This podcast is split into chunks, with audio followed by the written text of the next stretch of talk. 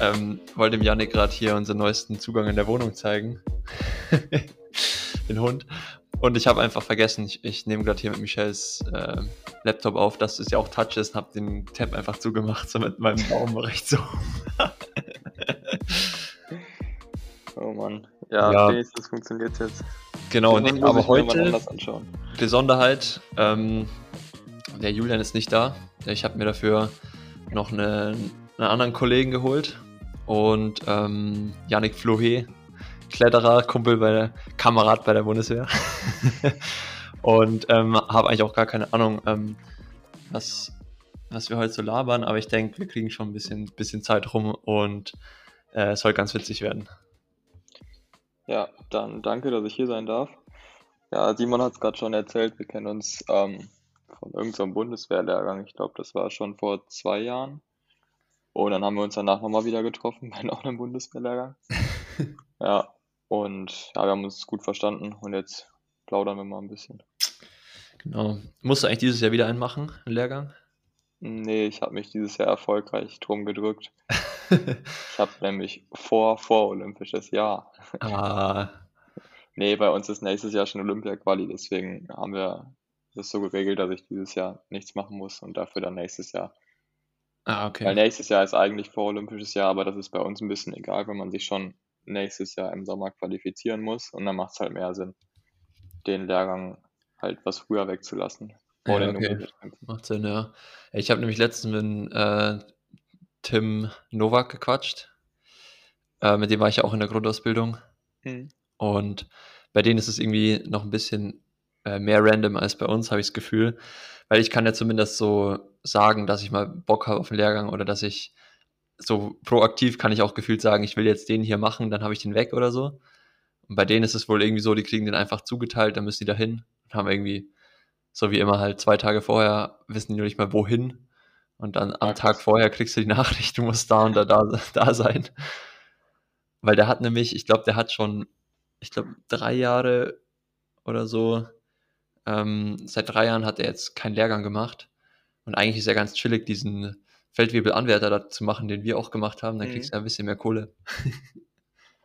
Ja, bei uns ist es so ähnlich, aber also ich bekomme auch immer erst kurz vorher mit, wo ich hin muss, aber nicht wegen denen, sondern weil ich das dann erst so spät irgendwie peile, dass ich das dann bekommen habe. Dann race mit deinem, hast du noch deinen Golf? Nee, den habe ich getauscht. Oh. Der Golf, habe ich mal ein Jahr lang ein bisschen rumgebrettert, das Ding. Und jetzt habe ich mir so einen Camper geholt, den ich ausgebaut habe. Also das Gegenteil. Ja, ich dachte, da muss man schon mal sich irgendwie zulegen. Also so ein Golf GTI ist schon geil, aber so im Bus schlafen macht schon auch Bock, wenn man dann irgendwie mal wegfahren kann zum Klettern und nicht ständig Hotels oder Wohnungen braucht. Macht schon mehr Sinn. Ja. Jetzt fahre ich noch 100. Nice. Meine Eltern hatten auch immer einen Bus. Und ich glaube, die jetzt hier mit Hund und Freundin, das ist auch langfristig auch mal eine Anschaffung. Ja, ihr braucht einfach so einen alten Lieferwagen, habe ich mir auch geholt, für 9.000 €. Der ist noch richtig top in Form, dann einfach selber irgendwas reinbauen. Für 9.000? Ja, der ist super. So ein Ford Transit. Ah, okay. So von 212. Ein bisschen höher, also ich kann fast drin stehen. Also du jetzt nicht, aber... Nee, ich nicht. Ja gut, aber das ist ja echt egal, Hauptsache ein bisschen Platz. Wir müssen halt die Räder reinpassen. Ja. Aber an sich ist es Vanlife. So. Ich muss immer diese ganzen Crashpads reinpacken, die wir beim Bouldern draußen brauchen, die Matten. Ah ja. Dann, wenn die alle reinpassen, dann passen auch 2 Fahrräder, glaube ich, rein. Ja, locker. Ey, ich dachte mir wo ich vorhin kurz überlegt habe, was quatschen wir so beim Podcast, ist eigentlich... Beim Bouldern oder sagen wir Klettern allgemein ist doch eigentlich eine Sportart, wo man eigentlich den Sport macht, nicht um Wettkämpfe zu machen, oder? Oder du hast ja bestimmt auch erstmal angefangen, weil du halt Bock am Klettern hattest und nicht, um auf irgendeinen Wettkampf zu machen. Ja, ich glaube, es ist bei uns ziemlich krass. Also es gibt halt voll viele, die auch einfach nur richtig viel trainieren und richtig viel halt da investieren, um zum Beispiel nur am Fels irgendwie gut zu sein. Denen ist Wettkampf dann irgendwie ziemlich egal. Aber es ist ja eigentlich ganz geil, weil man halt dann auch nicht unbedingt nur für das Wettkampfklettern lebt, sondern wenn ich irgendwann mit Wettkämpfen aufhöre, dann würde ich das halt immer noch weitermachen, immer noch trainieren und dann Fels fahren. Und es gibt ja andere Sportarten, wenn man da aufhört mit seiner Karriere, dann hört man gefühlt komplett auf mit dem Sport. Ja, stimmt.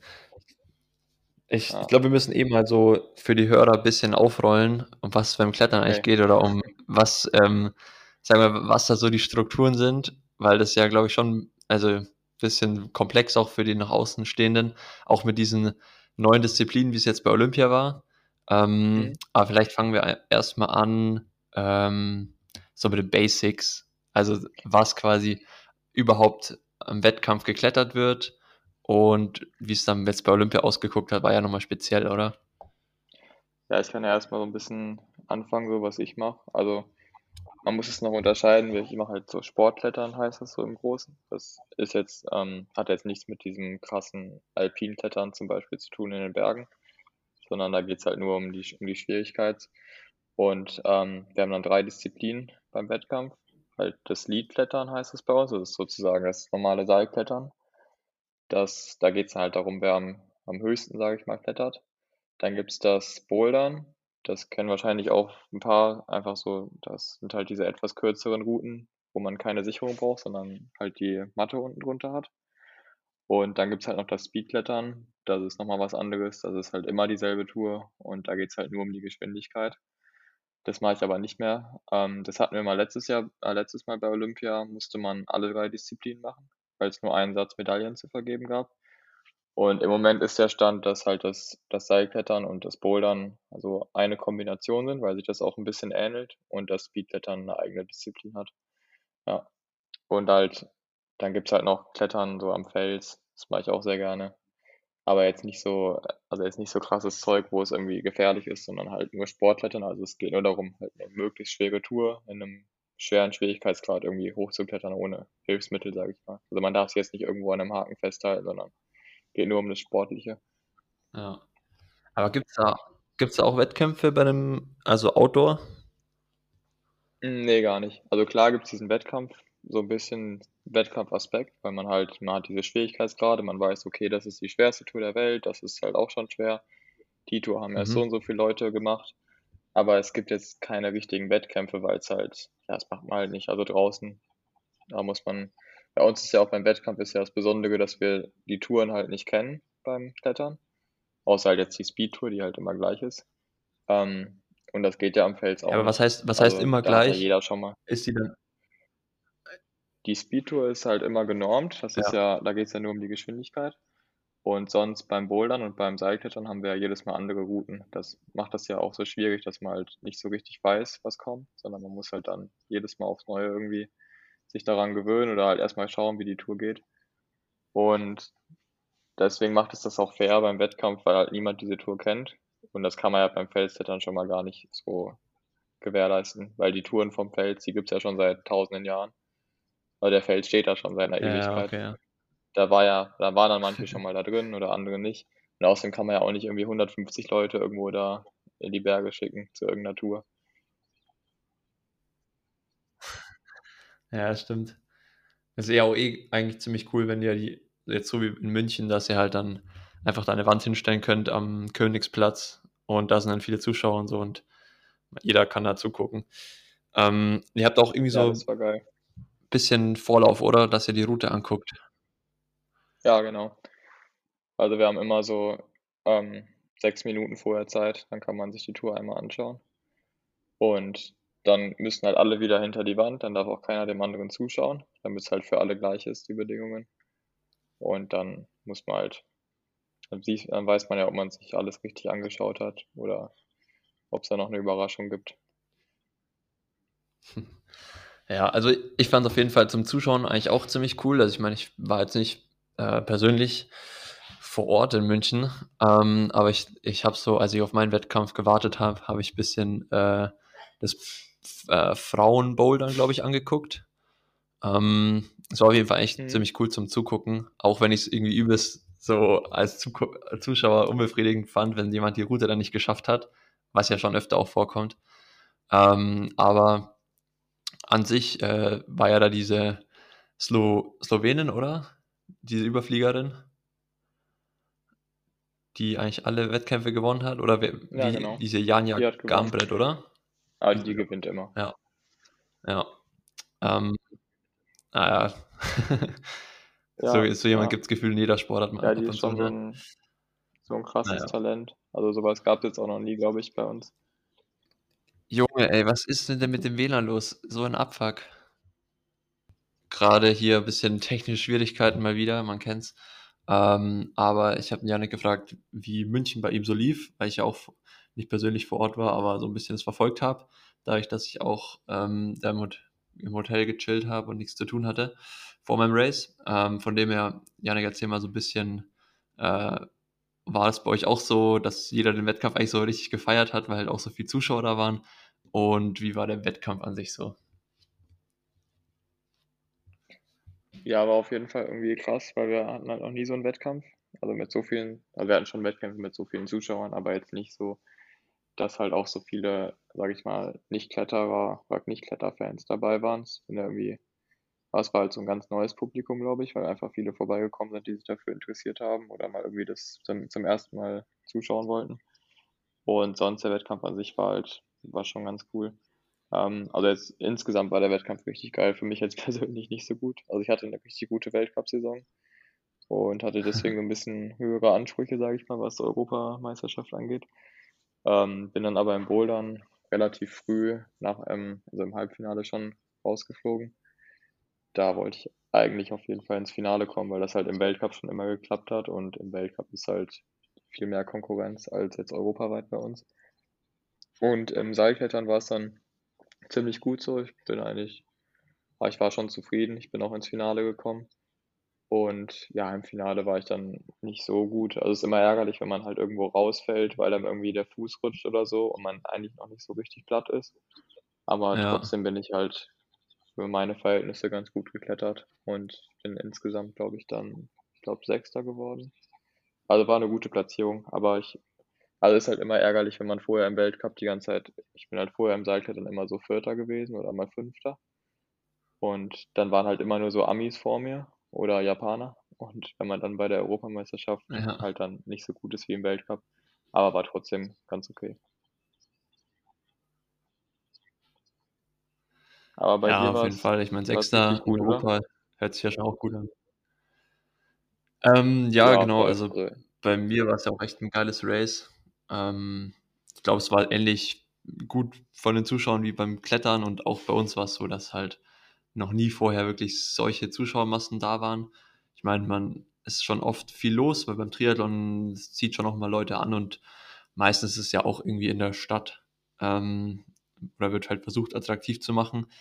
Aber diesmal war es wirklich echt extrem. Also keine Ahnung, irgendwie 25.000 Leute oder so angeblich da an der Strecke. Und es war schon echt eine kranke Atmosphäre. Und natürlich mit der deutschen Staffel hat man immer gute Aussichten auf eine Medaille. Und dann habe ich eigentlich auch echt gut performen können. Also bin auch mega zufrieden mit meiner Leistung gewesen. Und dann die Staffel auf Platz 2 gebracht, noch von Position 3 auf 2. Und bei uns ist es so, dass die Frauen dürfen inzwischen die Staffel beenden sozusagen. Also hatte ich dann nach mir noch eine vierte Frau, die es halt an das Ziel bringen musste. Und da haben wir auch, sag ich mal, an der Position eigentlich immer eine Killer-Athletin, so, die ist eigentlich auf der Strecke so eine der besten weltweit. Von dem her war es dann der zweite Platz schon relativ safe, also war entspannt für mich. Ja, geil. Hast du nur in der Staffel mitgemacht oder auch noch einzeln? Ja, genau. Bei uns war es so, wir hatten halt 5 Plätze im Einzel. Und der Einzel war am Samstag und die Staffel am Sonntag. Und für den Einzel habe ich mich knapp nicht qualifiziert. Und dann wollte der Verband aber halt frische Athleten in der Staffel aufstellen, weil das Rennen am Samstag schon ziemlich hart war, halt auch viermal den Olympiaberg da hochlaufen und so. Das heißt, die haben sowieso noch 2 frische Athleten gebraucht und dann wurde ich halt dafür aufgestellt und ja, im Endeffekt war es auch ganz cool. Ja, doch, hat sich doch dann gelohnt. Genau, ja. Aber gibt es da viele, die beides mitmachen? Also war echt cool. Ich habe dann auch noch so ein bisschen andere Sportarten halt angeguckt. Genau, also eigentlich ist es halt immer so, dass die Athleten, die den Einzel machen, auch die Staffel machen. Aber dadurch, dass halt München ziemlich zentral in Europa ist, haben halt schon ein paar Nationen mehr Athleten hingeschickt, weil die Anreise halt und so ziemlich easy war. Und ja, weil es halt schon, die EM hatte schon viel Stellenwert und es hat schon was gebracht, glaube ich, auf jeden Fall da halt frische Athleten hinzustellen, vor allem bei den Männern. Also die Frauen sind auch doppelt gestartet bei uns, aber die hatten halt einen Tag Pause dazwischen, also die hatten ihr Rennen am Freitag. Und ich glaube, Italien, Frankreich hatte keine frischen Männer, aber also Italien auf jeden Fall, die Schweizer und ich weiß gerade gar nicht, welche Nation alles, aber auf jeden Fall so ein paar Stück schon. Genau, die Briten, Amerikaner sage ich schon, die Briten. Ja, weil es ist halt so ein ultra kurzes Format, also ultra kurzes Rennen, die Staffel, und da bringt schon was, wenn du halt noch ziemlich frisch bist. Ja. Also für kurze Distanzen muss man frisch sein, und so ein Ironman geht dann zur Not auch am dritten Tag, oder wie? Ja, genau. Wir sagen ja immer so, also bei den kurzen Sachen musst du dich halt ultra schnell bewegen können. Das ist halt wie, wenn man so an jetzt mal einen Sprinter denkt, der wird ja vorher auch keine großartige Vorbelastung machen, sondern halt einen guten Warm-up, aber nichts Ermüdendes, soll das noch Speicher gefüllt sind und alles, bla bla bla, dass der Muskel halt nicht vorermüdet ist, weil du einfach dauerhaft in einer sehr hohen Geschwindigkeit unterwegs bist. Und bei den längeren Distanzen, also ich sag mal auch so ein Ironman und so, da musst du ja eigentlich nicht oft in den roten Bereich gehen oder eigentlich nie. Also das Ziel, die ganze Zeit eine hohe Dauerbelastung und möglichst ökonomisch sich zu bewegen, weil es halt so eine lange Dauer ist, also wie so ein Marathon halt. Und deswegen wird der Ironman wahrscheinlich notfalls auch noch einen Tag also nach der olympischen Distanz gehen. Junge, ey, was ist denn mit dem WLAN los? So ein Abfuck. Ja, egal, wir probieren es einfach mal weiter, oder? Also wird schon passen. Ja, die Community, die mag das noch, wenn es ein bisschen raw ist, so. Ein bisschen echt. Das ist echt so. Wann haut es dich öfter raus? Also ist es eher wegen der Kraft oder wegen so einem technischen Anspruch bei euch? Also was ist da so hauptsächlich das Entscheidende beim Klettern? Also ist halt bei uns unterschiedlich. Beim Seilklettern ist es halt ziemlich konstant. Also wenn man da gut ist, dann ist man eigentlich bei jedem Wettkampf immer ungefähr gleich gut, seitdem man macht jetzt irgendwie einen Fehler. Und da läuft es auch meistens gut, sodass man halt irgendwie komplett platt irgendwo rausfällt. Und beim Bouldern ist es halt viel mehr so ein bisschen noch Glück und so ein bisschen mehr technische Aspekte.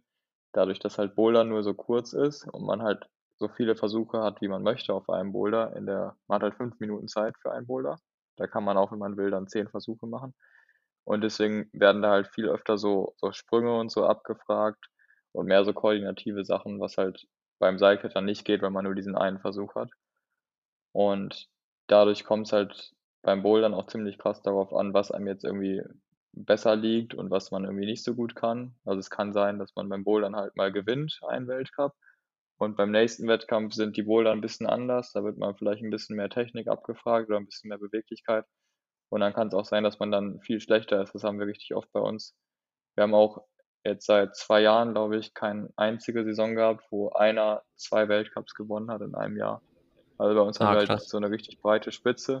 Und dadurch, dass es halt so krass von den Bouldern auch abhängt und welcher Routenbauer die Boulder halt baut und was abgefragt wird, hat halt eigentlich immer irgendjemand anderes eine Chance. Also ich würde sagen, es gibt so 8 Leute im Weltcup, die gute Chancen haben zu gewinnen. Und dann gewinnt auch meistens immer irgendjemand anderes. Also es ist so ein bisschen mehr willkürlich und ein bisschen mehr Glück auch, je nachdem, welche Boulder man halt bekommt. Und in München hatte ich halt jetzt ein bisschen Pech, da habe ich halt viele Boulder gehabt, die mir nicht so gut gelegen haben. Einfach weil die Wand auch ein bisschen anders war als beim Weltcup. Also die Wand hat sonst viel mehr steile Bereiche, wo es halt mehr überhängend ist und wo halt mehr so Kraft abgefragt wird und Fingerkraft und alles. Und in München war es halt für ziemlich viele Teile, die komplett senkrecht waren. Und da gibt es dann halt meistens eher so technische Boulder, wo mehr Koordination noch abgefragt wird und Beweglichkeit.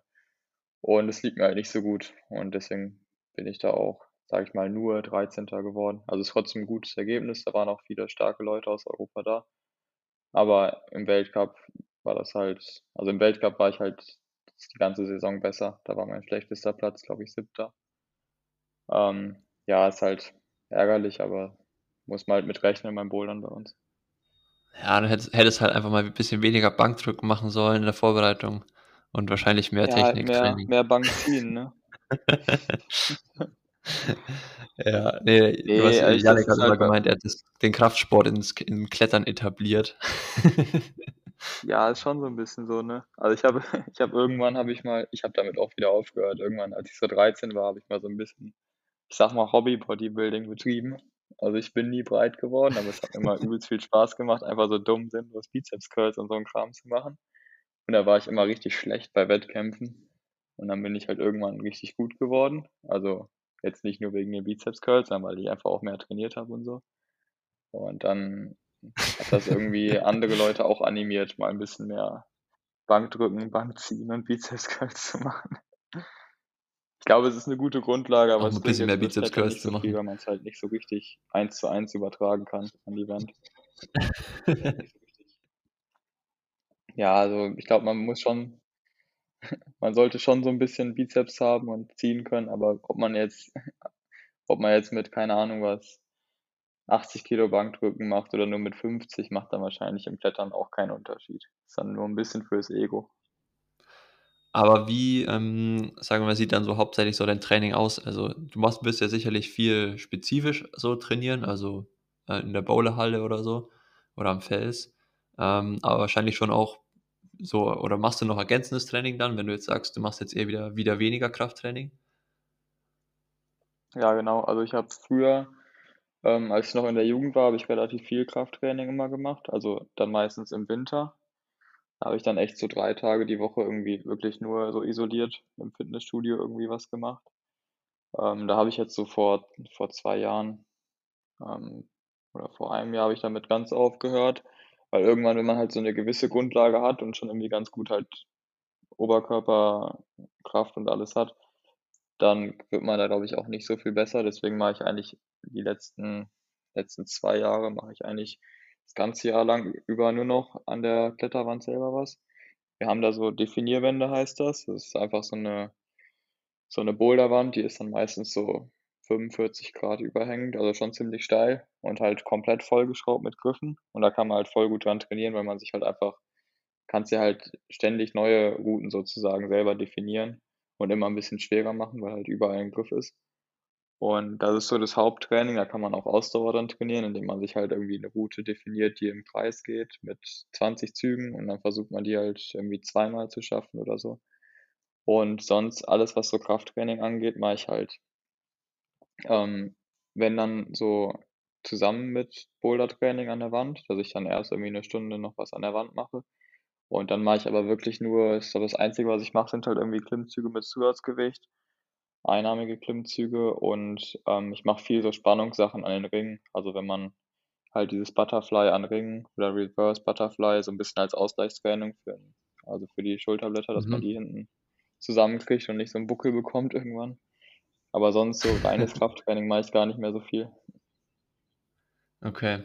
Und also kann man, ja, wie viel kann man dann, würdest du sagen, durch Training so beim Klettern, ja, sich irgendwie aneignen und wie viel ist da so Talent? Also kann man, ich meine, beim Triathlon kannst du ja richtig, dumm gesagt, über Training schon ziemlich viel ausgleichen.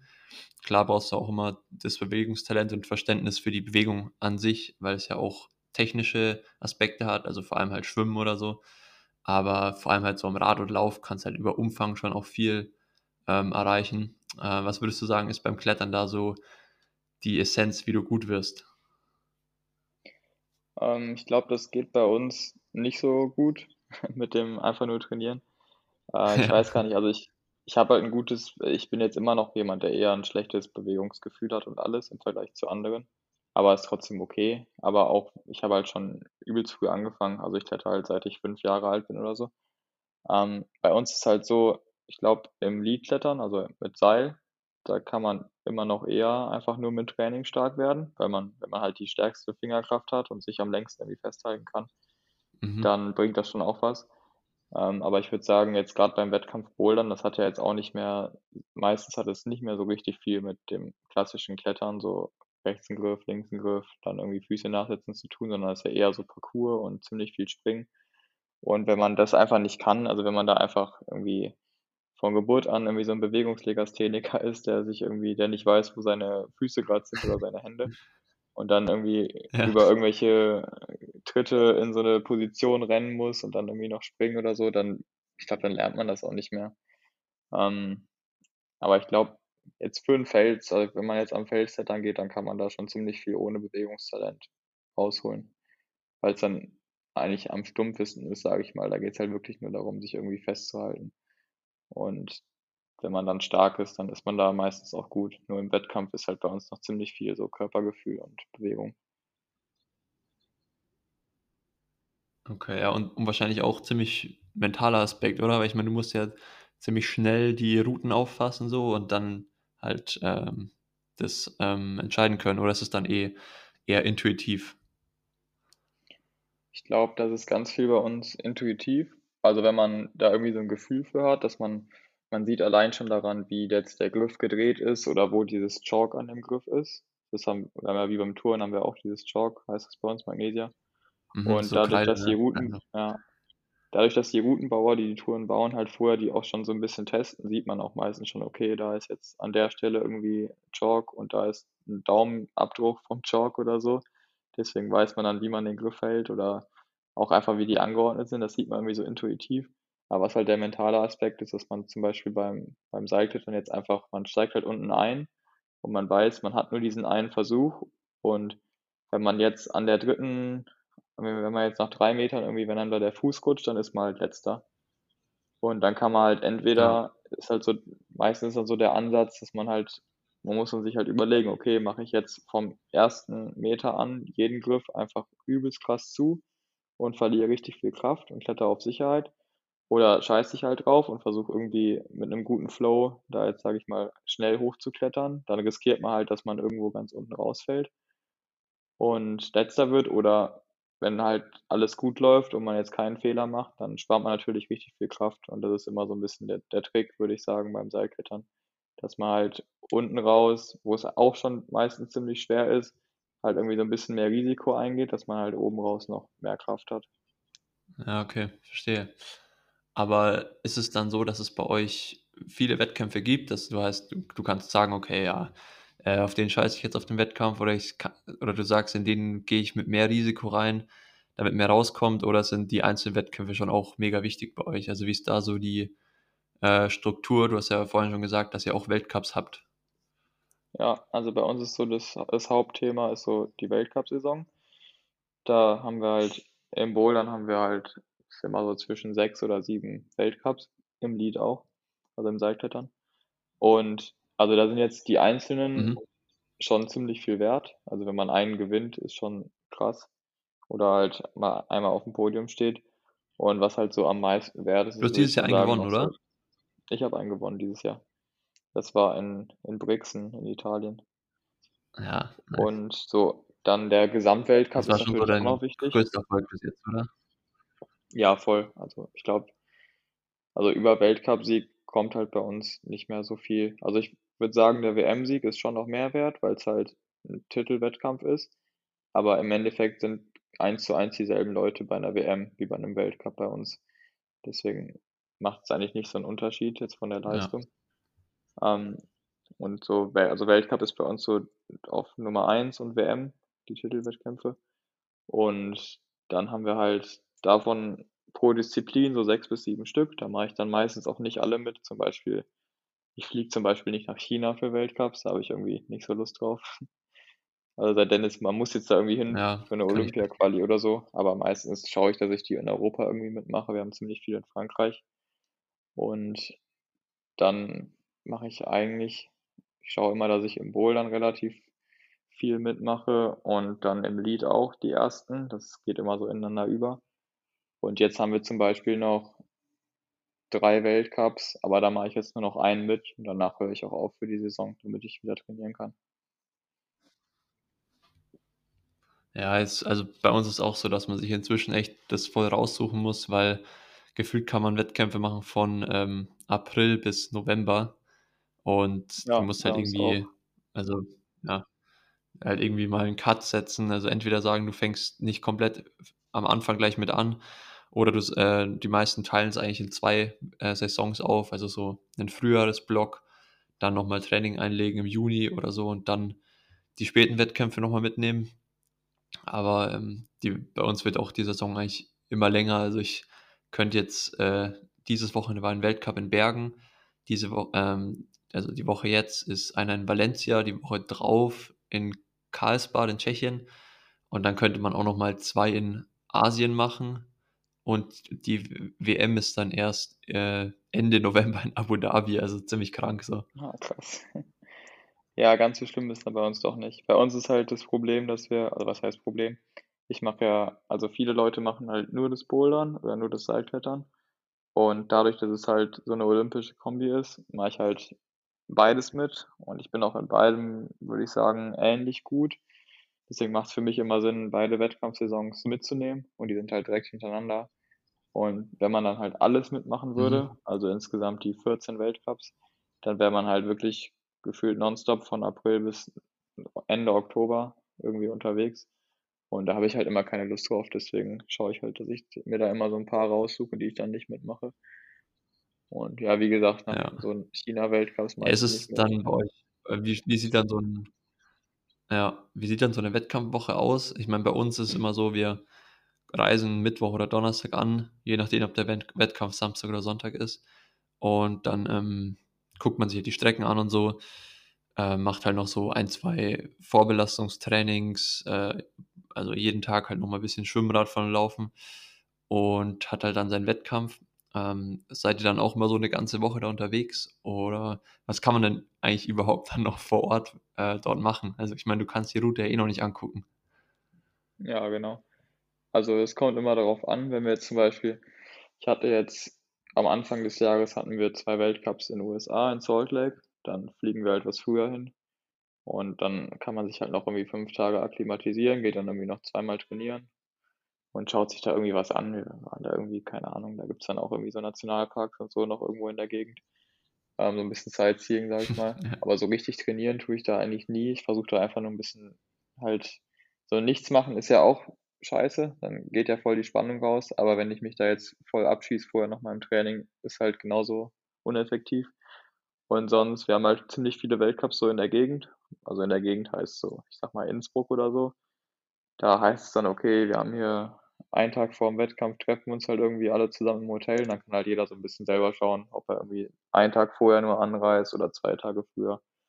Und im Sommer haben wir halt dann immer noch, wir haben manchmal 3 Weltcups irgendwie so am Stück, also jedes Wochenende eins. Die sind dann irgendwie alle in Südfrankreich.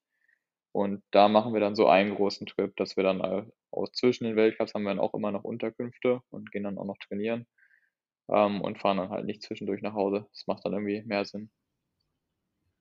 Ja. Und habt ihr dann auch so eine Verbandsstruktur, dass ihr auf den Verband angewiesen seid oder organisiert ihr das dann sowieso alles so selber? Also ihr sagt, die deutschen Athleten treffen sich oder habt ihr da auch immer noch einen Trainer dabei und so? Nee, wir haben immer Trainer dabei. Also es wird auch zum Glück bei uns alles organisiert. Ich glaube, sonst würde ich das auch gar nicht so richtig selber auf die Kette bekommen. Wir haben halt dann immer also 1 oder 2 Trainer dabei. Hier kommt drauf an, wie groß das Team ist und dann noch irgendwie Physios. Und dann wird da auch, also da wird eigentlich immer alles organisiert. Also es gibt immer schon Unterkünfte, Flüge sind auch immer schon gebucht und da muss man sich eigentlich um gar nichts mehr kümmern. Also seit der Zugfahrt muss man halt selber buchen, aber es ist ja normal.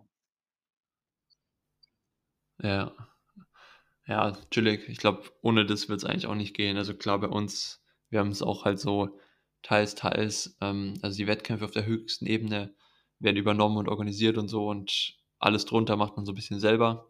Wird halt teilweise nur finanziert, auch nicht alles. Aber ja, ich meine, wenn man so Klettern anguckt, ist es ja eigentlich auch relativ populärer Sport in Deutschland, oder? Also ich meine, die meisten, wenn man jetzt mal nach Instagram-Zahlen oder so geht, haben die meisten Kletterer ja auch schon ziemlich große Reichweite und das ist wahrscheinlich so, was Sponsoren angeht, auch gar nicht so der schlechteste Sport, oder? Ja, ich glaube, bei uns ist ziemlich, ich glaube, dafür, dass Klettern irgendwie so ein bisschen so ein Randsportart ist, ist bei uns schon relativ erfolgreich oder wir haben eine relativ große Szene. Ich glaube, dass halt in Deutschland zum Beispiel sind halt einfach richtig viele, die einfach gern klettern gehen und sich das dann auch irgendwie anschauen.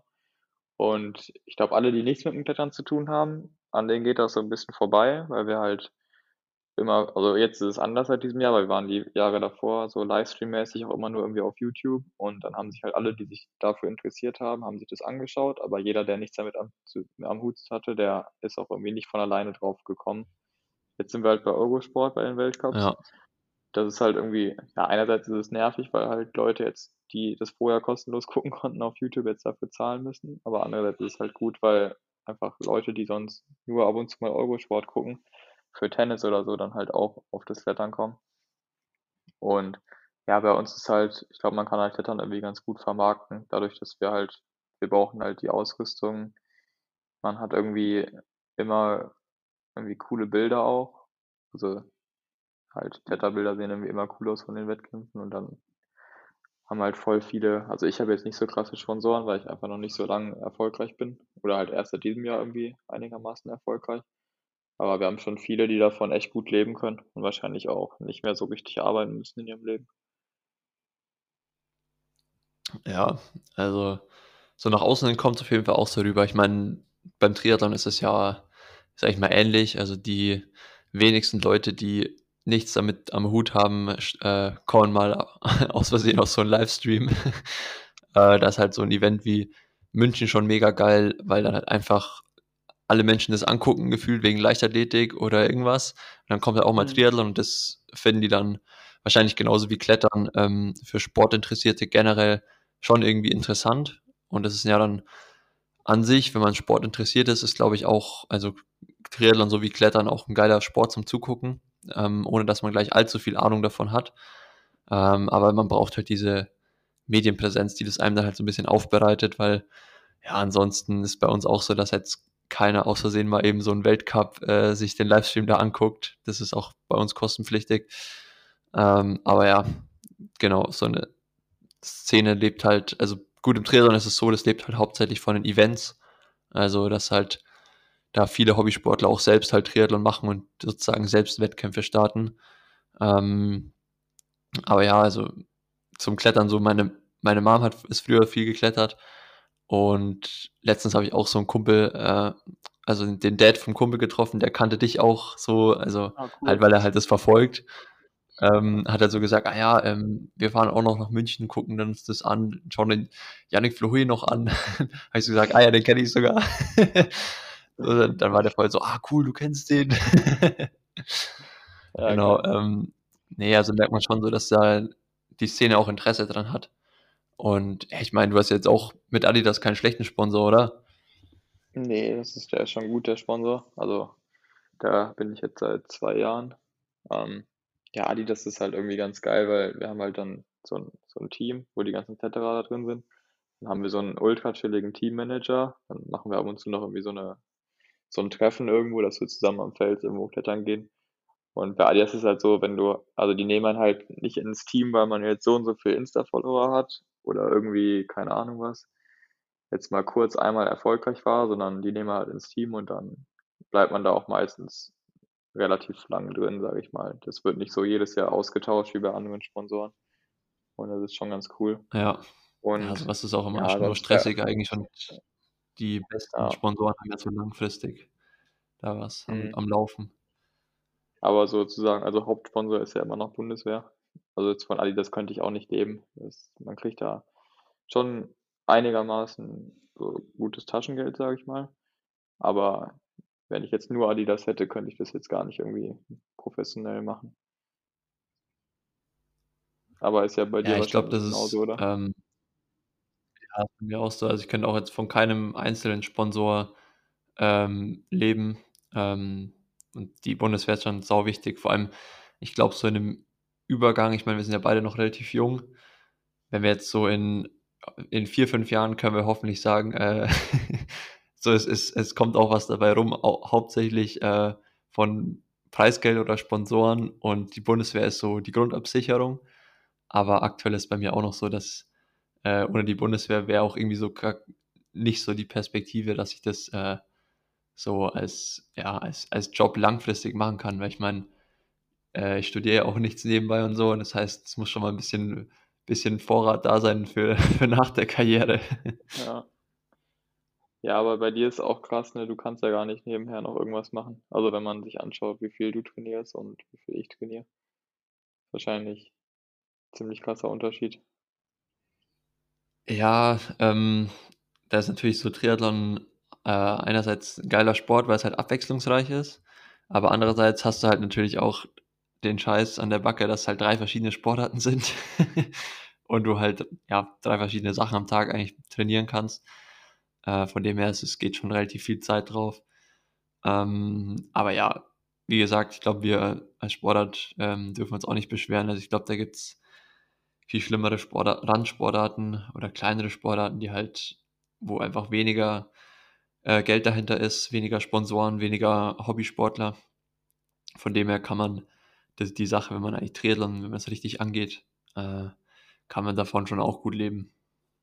Ja, voll. Aber ich denke mir nur manchmal, dass es unfair ist, wenn ich mir überlege, jetzt ein Olympiasieger im Klettern trainiert wahrscheinlich viel, viel weniger von den Stunden pro Woche als ein Olympiasieger im Triathlon. Einfach nur, weil es bei uns halt nicht anders geht. Also irgendwie bei uns ist jedes Training eher so ein bisschen, ist halt irgendwie so maximalkräftig oft, dass es halt gar keinen Sinn macht, also öfter zu trainieren oder mehr Stunden, weil man sich sonst einfach nur komplett verheizt.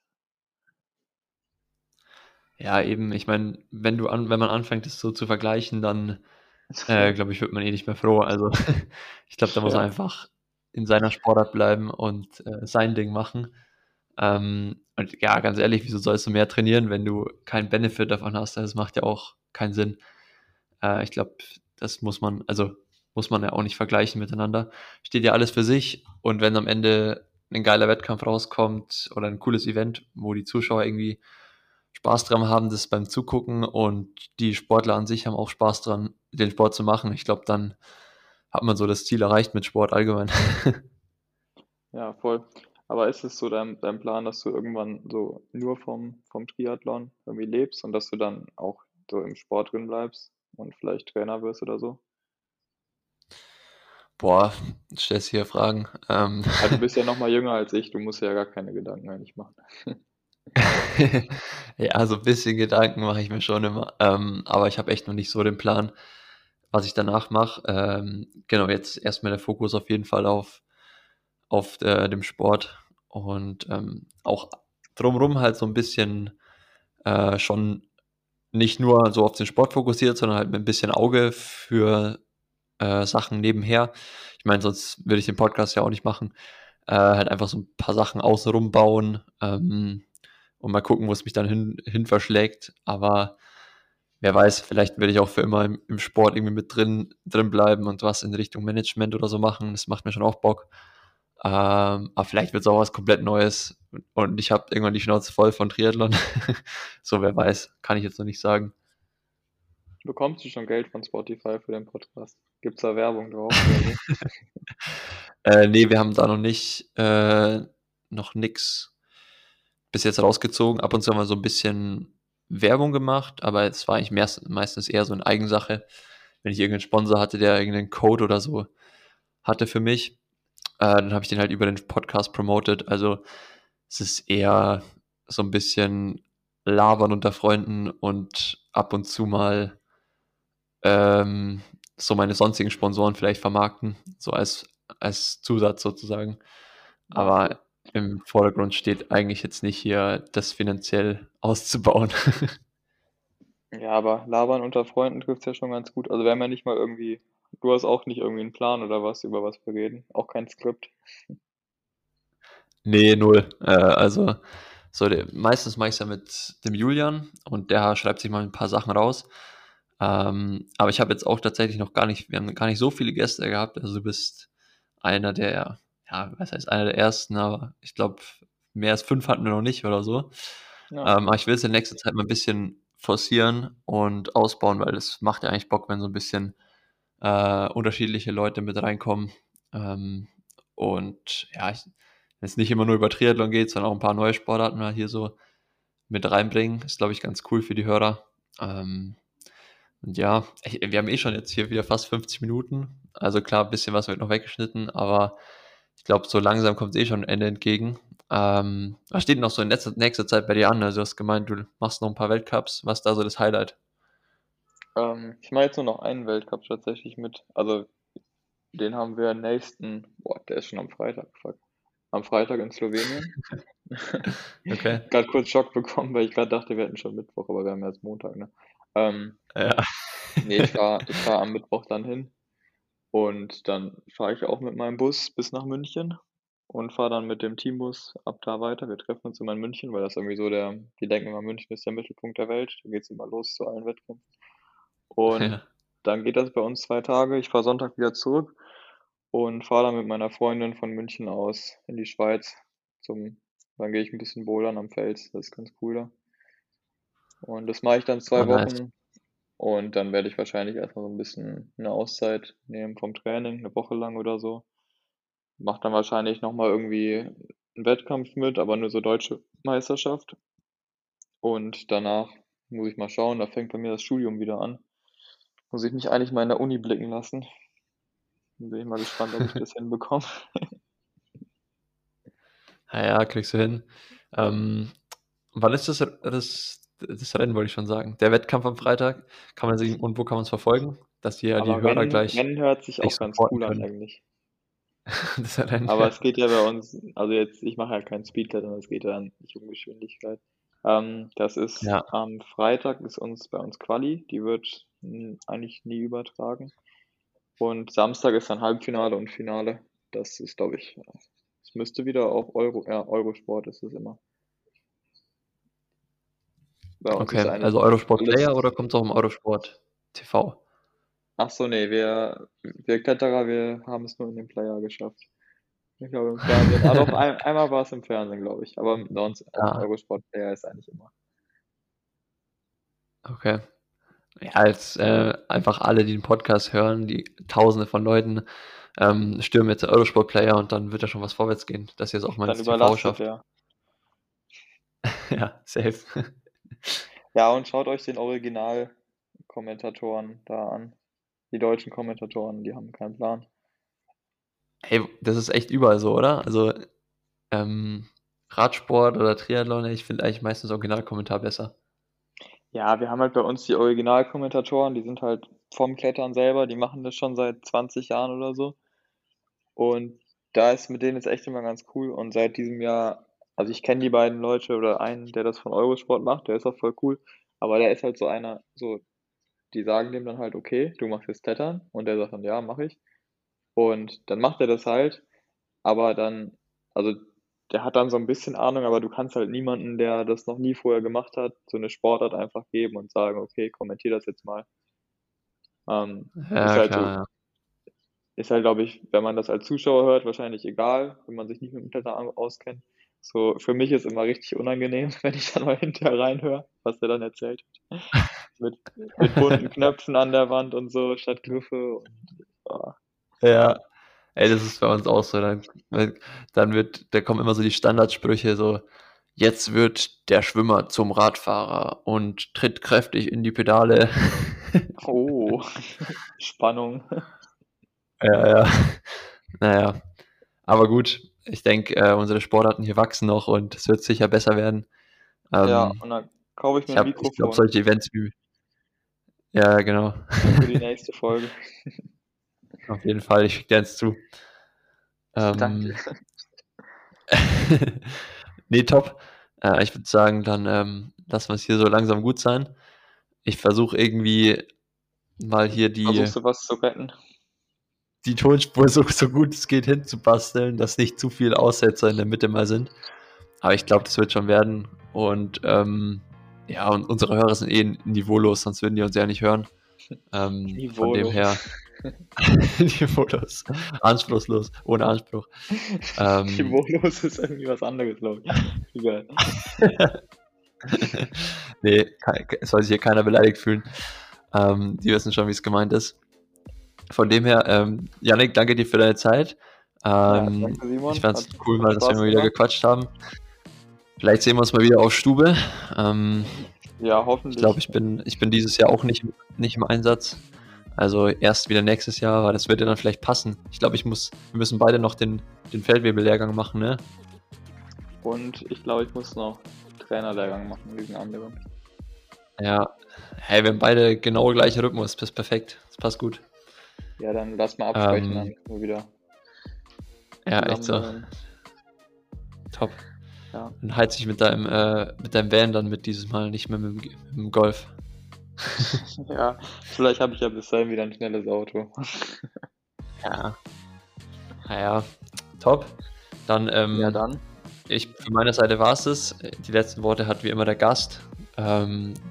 Also macht's gut. Bis nächste Woche. Ja, ich bedanke mich natürlich, ich bedanke mich bei Simon für die Einladung. Und wir haben jetzt hier bestimmt eine Stunde gequatscht. Und ich hoffe, dass er mit den ganzen technischen Problemen dann auch so mindestens 30 Minuten irgendwas Sinnvolles rausschneidet. Ey, das wär locker 50 Minuten, sage ich. Wir cutten da nicht so okay. Viel. Ist auch ultra viel Arbeit sonst. Ja, mach dir nicht zu viel Arbeit hier. Ihr könnt es auch einfach an Card rausschicken. An die niveaulosen Hörer. Genau, an die niveaulosen Hörer. Gut, dann danke und bis bald, ne? Ciao.